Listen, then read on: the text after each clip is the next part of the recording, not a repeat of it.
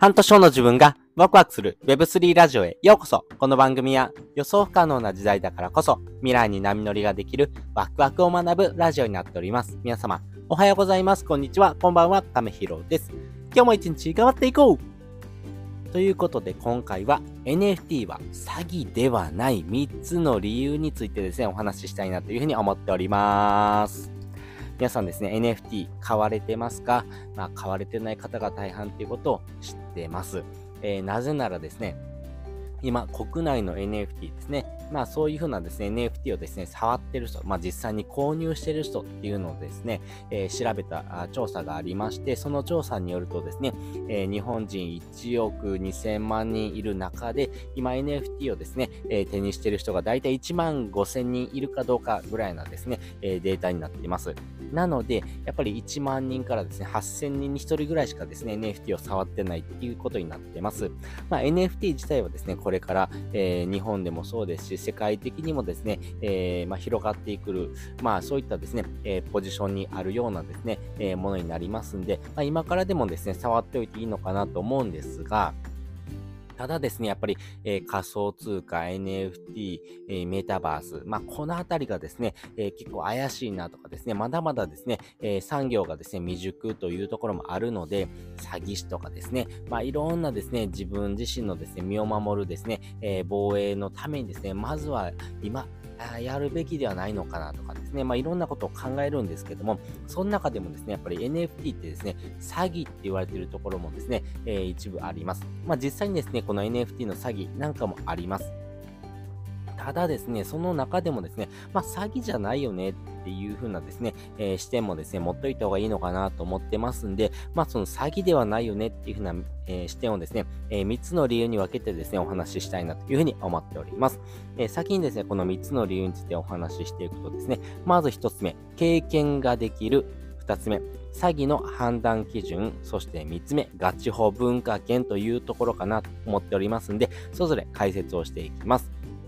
まず一つ目ですね、経験できるというところなんですけども、やっぱり詐欺かどうかの判断をですね、結構難しいのかなと思ってます。例えばですね、えー、行きたい大学があります、えー、この大学にですね、合格したいので、学習塾に通ってですね、でも志望校に合格できませんでした。なのでお金を返してください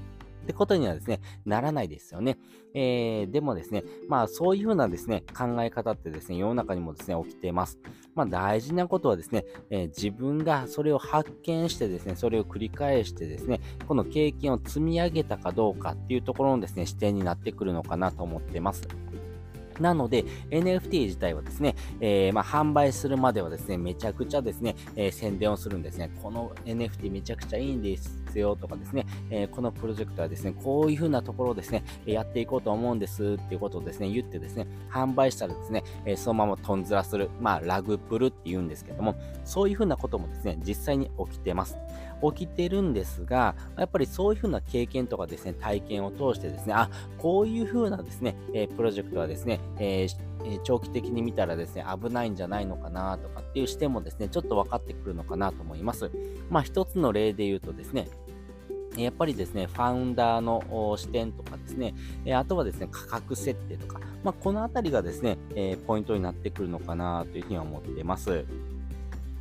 で、えっ、ー、と、二つ目ですね、えー、詐欺の判断基準なんですけども、まあ、NFT をですね、販売してですね、この NFT 自体のですね、プロジェクトがですね、トンズラするってことはですね、えー、まあ、可能性としてですね、えー、あります。まあ、その中でもですね、詐欺にならないための3つの基準があるのかなと思ってまして、1つ目がですね、ファウンダーの人柄。えー、ここはですね、結構大事になってくるのかなと思うんです。というのもですね、やっぱりこのファウンダーっていう人、要はですね、NFT を販売しているリーダーですね、えー、このリーダーの人もですね、人柄っていうところがですね、大きく反映されます。やっぱりこのですね、販売する人がですね、どういう人なのか、そしてこの人がですね、えー、どういうふうなですね、NFT のですね、考え方とかですね、えー、このプロジェクト自体の哲学とかですね、えそういうふうな部分をですね、ちゃんと持ってるかどうかっていうところをですね、見られてます。なので、そういうふうなですね、え見られ方をする上でですね、どういうふうなですね、行動しているのかっていうところですね、えー、一つの判断基準になるのかなと思ってます。まあ、分かりやすいところで言うとですね、音声配信とかのですね、まあ、このマーケティングをですね、しっかりしてるかどうかっていうところもですね、一つ見られてるポイントかなと思ってます。やっぱりですね、えー、自分自身の考え方とかですね、こういうふうな哲学だよってことをですね、えー、伝えていくってことがめちゃくちゃ大事なんですけども、やっぱりそれをやらないチームはですね、えー、やっぱり人にですね、なかなかですね、自分たちの思いとかですね、プロジェクトの哲学っていうのを伝わる部分がですね、えー、少ないのかなと思うので、やっぱりそういうふうなですね、発信をですね、していく。特にファウンダーがそういう風な発信をすればするほどですね、え、やっぱり安心感とかですね、え、このプロジェクトへの期待値っていうのも上がっていきますんで、まあそのあたりもですね、一つ判断基準になってくるのかなと思ってます。で、二つ目は価格ですね。えー、やはりですね、価格が高いとですね、どうしてもですね、えー、今後のですね、えー、まあ、期待値っていうところが上がっていくと思います。やっぱりですね、え期待値が上がれば上がるほどですね、え価格の乱高下に対してですね、えその NFT を買った人、要はですね、消費者がですね、え非常に気にしますよね。えやっぱりですね、5万円で買ったものがですね、1万円に下がったらですね、うわ、めちゃくちゃ損してるやんって思いますよね。でもですね、やっぱりこういうの価格設定の時にですね、えー、激安の NFT とかですね、えー、フリーミントとかですね、えー、ほぼですね、お金を取らないような NFT だとですね、やっぱりこの価格っていう面のですね、見られ方が変わりますよね。まあね、えー、180円とか、えー、200円ぐらいで買ったものがですね、えー、まあそれがですね、100円になるってなったとしてもですね、特にですね、えー、その価格の乱高下に対してですね、えー、何かあ意見を言ってくる人は非常に少ないのかなと思います。むしろですね、そういう風なですね、NFT がですね、1万円とかになったりするとですね、うわ、やばい、500倍の NFT だとですね、もう爆撃だっていうんです 考えますよね。そういう風にですね、えー、まあ、詐欺にならないかどうかの判断基準としてはですね、やっぱり価格が高いとですね、NFT っていうものよりもですね、価格っていう面にですね、えー、フォーカスが当たるので、なかなかですね、この NFT 自体のですね、えー、価値というところとかですね、えー、この哲学みたいなところが入っていきにくいのかなとは思っています。そして3つ目ですね、NFT 以外の収益源というところですね。やっぱりですね、NFT 自体はですね、今のご時世的に儲からないです。えー、日本のですね、NFT 市場はまだまだ未熟なので、そこでですね、お金を稼いでいくっていうのは難しいと思います。なので、えー、この NFT1 本でですね、えー、働いていくっていうところは非常に難しいので、それ以外のですね、収入源とかですね、収益源を確保しているというところでないとですね、やっぱり NFT のプロジェクトをですね、え、続けていくのは難しいのかなと思います。なので、えー、例えば LLAC で言うとですね、えー、リブライカキャットはですね、えー、この NFT プロジェクト以外にですね、複数の収入口を持ってます。まあ、一つはですね、セミナーとかですね、えー、発信をしてますし、他にもですね、フリーランスの学校っていうのがですね、母体となってます。なので、このフリーランスの学校、そしてセミナー事業とかですね、あとは物販とか、まあいろんなですね、えー、収益源をですね、確保しているので、そういうふうなところの収益源があればあるほどですね、えー、その収益からですね、えー LLAC のですね、えー、新たなプロジェクトのですね、えー、一つのですね、えー、まあ、推進になったりとかですね、そういうふうなところのですね、派生がですね、えできてきます。まあ、そういうことをすることによってですね、NFT 自体のですね、価値とかをですね、維持していきやすい。まあ、プロジェクトをですね、運営していく時のですね、えー、収益源っていうのもですね、確保しておくことができるっていうことがありますんで、やっぱりそういった視点をですね、持っておくとですね、あ、このプロジェクト詐欺なのかな、どうかなっていうようなところのですね、判断基準にはなりやすいのかなというふうに思っております。そして3つ目ですね、ガチ法文化圏というところなんですけども、えー、NFT 自体はですね、売買することができます。なので、えー、この NFT をですね、売ってですね、えー、売ったお金でですね、えー、自分のですね、え収入、お金を増やすってこともできます。まあ僕自身もですね、え最初 NFT はですね、お金を稼げるからっていうふうな理由でですね、始めました。まあそれぐらいのですね、動機でもいいのかなというふうに思っています。そしてですね、この NFT を売買することによってですね、プロジェクトにはですね、ロイヤリティっていうのがですね、ありますんで、やっぱりそういうふうなところも含めめてですね、収益源もですね、えー、確保していくこともできるのかなと思いますんで、やっぱり二次流通をですね、回してほしいなっていうプロジェクトもですね、結構多いのかなというふうに思っております。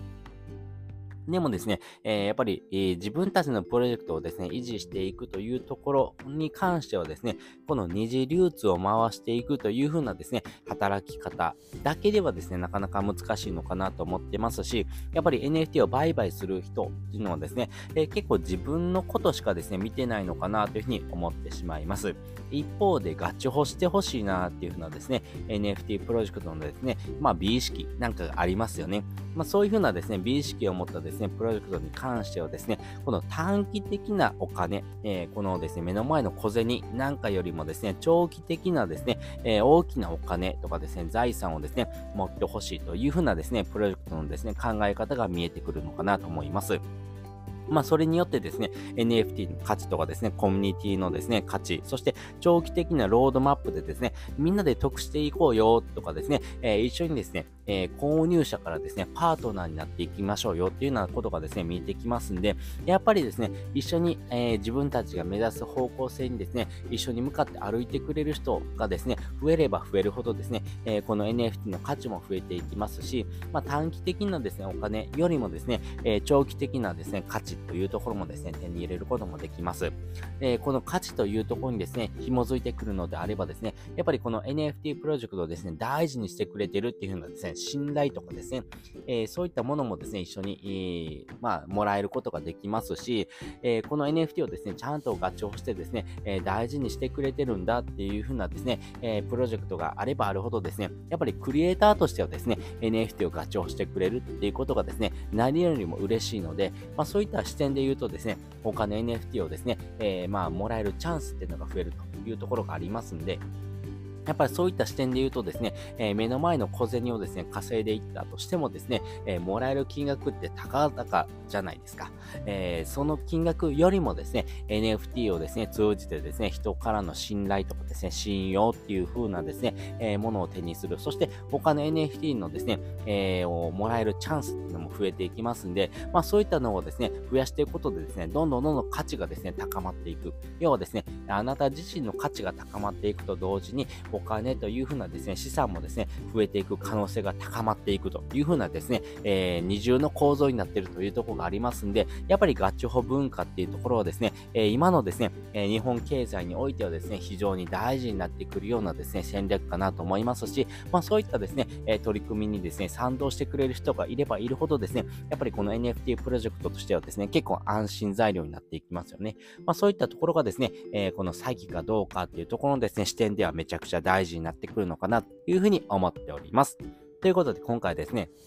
NFT は詐欺ではない3つの理由についてお話をしていきました。もう一度おさらいをしておくとですね、まあ、経験ができる、そして詐欺の判断基準というところ、そしてガチ法文化圏というところもですね、えー、大事になってくるのかなというふうに思っております。そして本日の合わせて聞きたいです。本日の合わせて聞きたいは、3月以降に出る有望 NFT 情報っていうのをですね、概要欄にリンク載せております。やはりですね、NFT はですね、いろんなプロジェクトがどんどんどんどん乱立してます。その中でもですね、3月以降に出るですね、僕の、えー、中でですね、これは有望だなと思ってるですね、プロジェクトをですね、えー、複数上げておりますんで、ぜひぜひどんなプロジェクトがあるのか、そしてですね、その情報をキャッチアップしてもらってですね、皆さんにもですね、えー、得をですね、え分けてあげたいなと思っておりますんでね、ぜひ NFT NFT にですね、初めて賛同してみたいなって方はですね、こういう風なプロジェクト、まあ無料でですね、手に入れることもできるような NFT の情報なんかも入れておりますんでね、えー、ぜひ、えー、そういった部分からですね、始めてみるのもいいのかなというふうに思っております。